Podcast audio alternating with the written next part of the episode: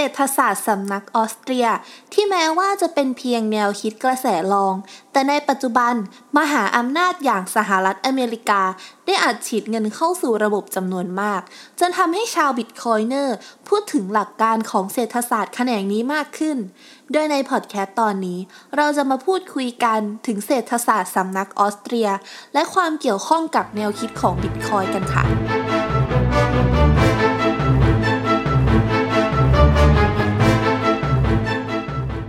สวัสดีค่ะเพื่อนๆ ยินดีต้อนรับเข้าสู่ช่อง Bitcoin and the Out Thailand ที่ที่เราจะนำสาระน่ารู้ และข่าวสารที่น่าสนใจ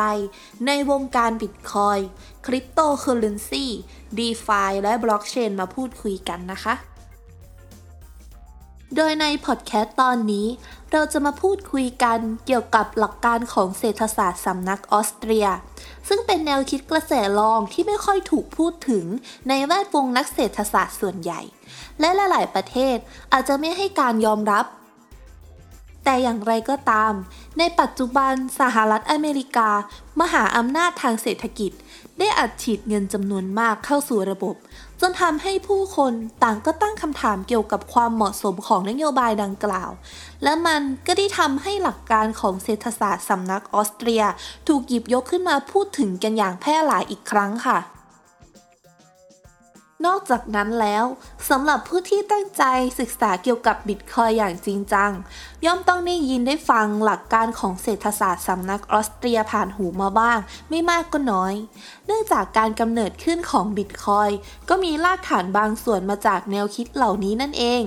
แต่ก็ไม่ได้หมายความว่า นักเศรษฐศาสตร์สำนักออสเตรียทุกคนจะต้องชื่นชอบบิตคอย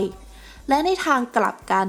ก็ไม่ใช่ทุกคนที่ถือบิตคอยจะเข้าใจหรือยึดมั่นในหลักการของเศรษฐศาสตร์แขนงนี้ค่ะ หลักการของเศรษฐศาสตร์สำนักออสเตรีย ถูกพูดถึงครั้งแรกในปี 1871โดยผู้ที่ถูกขนานนามว่าเป็นบิดาแห่งเศรษฐศาสตร์สำนักออสเตรีย ก็คือนายคาร์ลเมงเกอร์ ซึ่งที่ผ่านมาก็มีนักเศรษฐศาสตร์ชื่อดังจำนวนมาก ที่นำแนวคิดของนายเมงเกอร์มาพัฒนาต่อยอด แต่นักเศรษฐศาสตร์สำนักออสเตรีย ที่ใครหลาย ๆ คนในวงการต่างให้การยอมรับกันมากที่สุด ก็คงหนีไม่พ้นนายฟรีดริชไฮเยกผู้ที่ได้รับรางวัลโนเบล สาขาเศรษฐศาสตร์ในปี 1974 ค่ะ จะเห็นได้ว่าหลักการเศรษฐศาสตร์สำนักออสเตรีย มีการคิดค้นและพัฒนาต่อยอดมาเป็นเวลากว่าร้อยปีแล้ว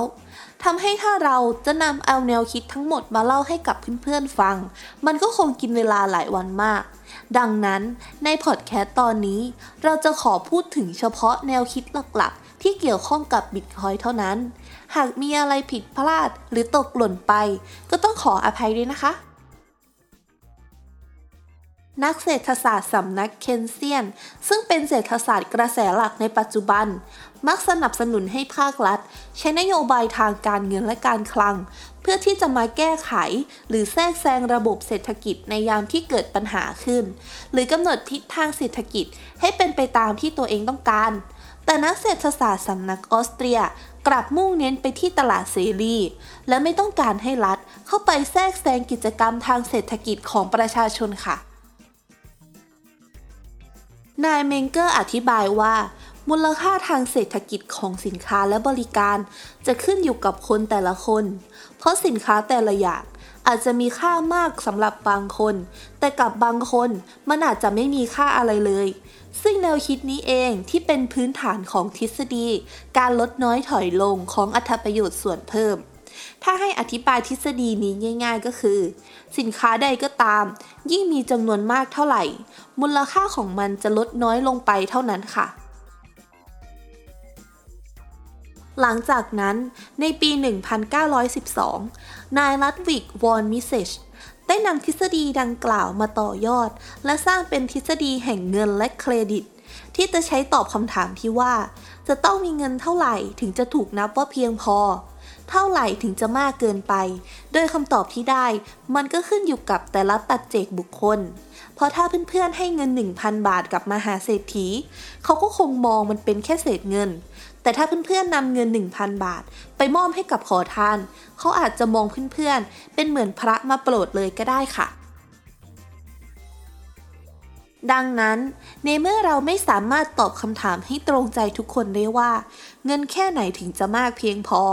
ทำให้การพิมพ์เงินอัดฉีดเข้าในระบบ อาจจะไม่ใช่คำตอบของการแก้ปัญหาทางเศรษฐกิจอย่างแท้จริง อีกทั้งการออกนโยบายกระตุ้นการใช้จ่าย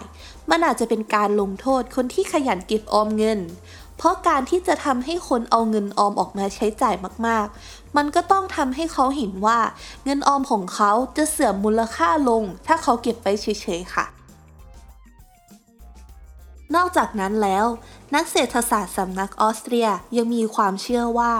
การเพิ่มปริมาณเงินในระบบอย่างรวดเร็ว แต่ไม่ได้มีการเพิ่มผลผลิตของประเทศให้เท่าเทียมกัน จะทำให้ราคาสินค้าและบริการเพิ่มขึ้น หรือเรียกว่าเงินเฟ้อนั่นเอง แต่เวลาที่ราคาสินค้าโดยเฉลี่ยเพิ่มขึ้น มันไม่ได้หมายความว่า ราคาสินค้าทุกประเภทจะต้องเพิ่มขึ้นพร้อมกัน ในสัดส่วนที่เท่ากันนะคะ เนื่องจากสินค้าแต่ละประเภทย่อมมีตลาดเป็นของตัวเองทำให้มันอาจก่อให้เกิดความเหลื่อมล้ำขึ้นได้ ยกตัวอย่างเช่น นาย A เป็นคนขายชานมไข่มุก ในช่วงที่เกิดเงินเฟ้อ นาย A อาจจะไม่สามารถขึ้นราคา หรือลดปริมาณน้ำต่อแก้วลงได้ เพราะกลัวสูญเสียลูกค้าไป แต่ในทางกลับกัน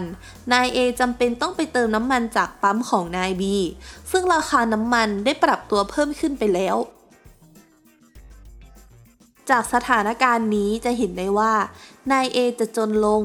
แม้นาย A จะขายชานมไข่มุกจำนวนแก้วเท่าเดิม แต่นาย B กลับเป็นฝ่ายได้รับผลประโยชน์จากเงินเฟ้ออยู่ฝ่ายเดียว ขอเพียงนาย B ขายน้ำมันในจำนวนลิตรเท่าเดิม ก็สามารถนำเงินที่ได้มาซื้อชานมไข่มุกจากนาย A ได้มากขึ้นค่ะ จากแนวคิดทั้งหมดนี้เอง มันก็ทำให้ใครหลายคนหันมาสนใจบิตคอยมากยิ่งขึ้น เนื่องจากบิตคอยเป็นเงินที่มีจำนวนจำกัด และไม่มีใครมาควบคุมปริมาณของมันได้ ถ้าวันนี้คุณมีอยู่1บิตคอยมันก็ยังคงเป็น1บิตคอยเสมอ และสัดส่วนความมั่งคั่งของคุณ ก็จะมีค่าเท่ากับ 1 ใน 21 ล้านตลอดไปค่ะ แต่ในความเป็นจริงแล้ว เศรษฐศาสตร์สำนักออสเตรียกลับไม่ได้รับความนิยมเท่ากับสำนักเคนเซียน และทั้งสองฝ่ายต่างก็มีเหตุผลมาโต้แย้งกันอย่างหนักหน่วง อย่างไรก็ตาม เราเองก็ไม่ได้มีความสามารถระดับศาสตราจารย์ ที่จะมาตัดสินผิดถูกให้กับเพื่อนๆได้ แต่ไม่ว่าในความเป็นจริงแล้วสำนักไหนจะดีกว่ากัน เพื่อนๆก็คงจะเดาได้ไม่ยากว่า ผู้มีอำนาจในรัฐจะเลือกใช้ระบบใด ระหว่างระบบที่ให้เสรีกับประชาชนตัวน้อยๆ กับระบบที่ให้อำนาจกับเขา ในการบงการปากท้องของประชาชนได้ค่ะ แล้วก็จบไปแล้วนะคะ สำหรับพอดแคสต์ในตอนนี้ หากเพื่อนๆฟังแล้วมีคำถาม หรือมีความคิดเห็นใด ๆ สามารถคอมเมนต์มาพูดคุยกันได้เลยนะคะ ในตอนนี้เพื่อนๆ สามารถติดตามช่อง Bitcoin and the Out Thailand ของเรา ได้หลายช่องทางเลยค่ะ ไม่ว่าจะเป็น Facebook YouTube Spotify Apple Podcast SoundCloud และ b l o g d i t หากเพื่อนๆชื่นชอบ และคิดว่าเนื้อหาในตอนนี้มีประโยชน์ ฝากกดไลค์ กดแชร์ กดติดตาม เพื่อเป็นกำลังใจให้กับเราด้วยนะคะ ก่อนจะจากกันไป ขอบอกกับเพื่อนๆเหมือนเดิมนะคะว่า ทุกการลงทุนมีความเสี่ยง แต่สิ่งที่เสี่ยงที่สุดบนโลกใบนี้ คือการที่คุณไม่ยอมลงทุนกับอะไรเลย ขอให้เพื่อนๆ สนุกไปกับการผจญภัยในโลกดิจิตอลแล้วเจอกันใหม่ในตอนหน้า สำหรับวันนี้ สวัสดีค่ะ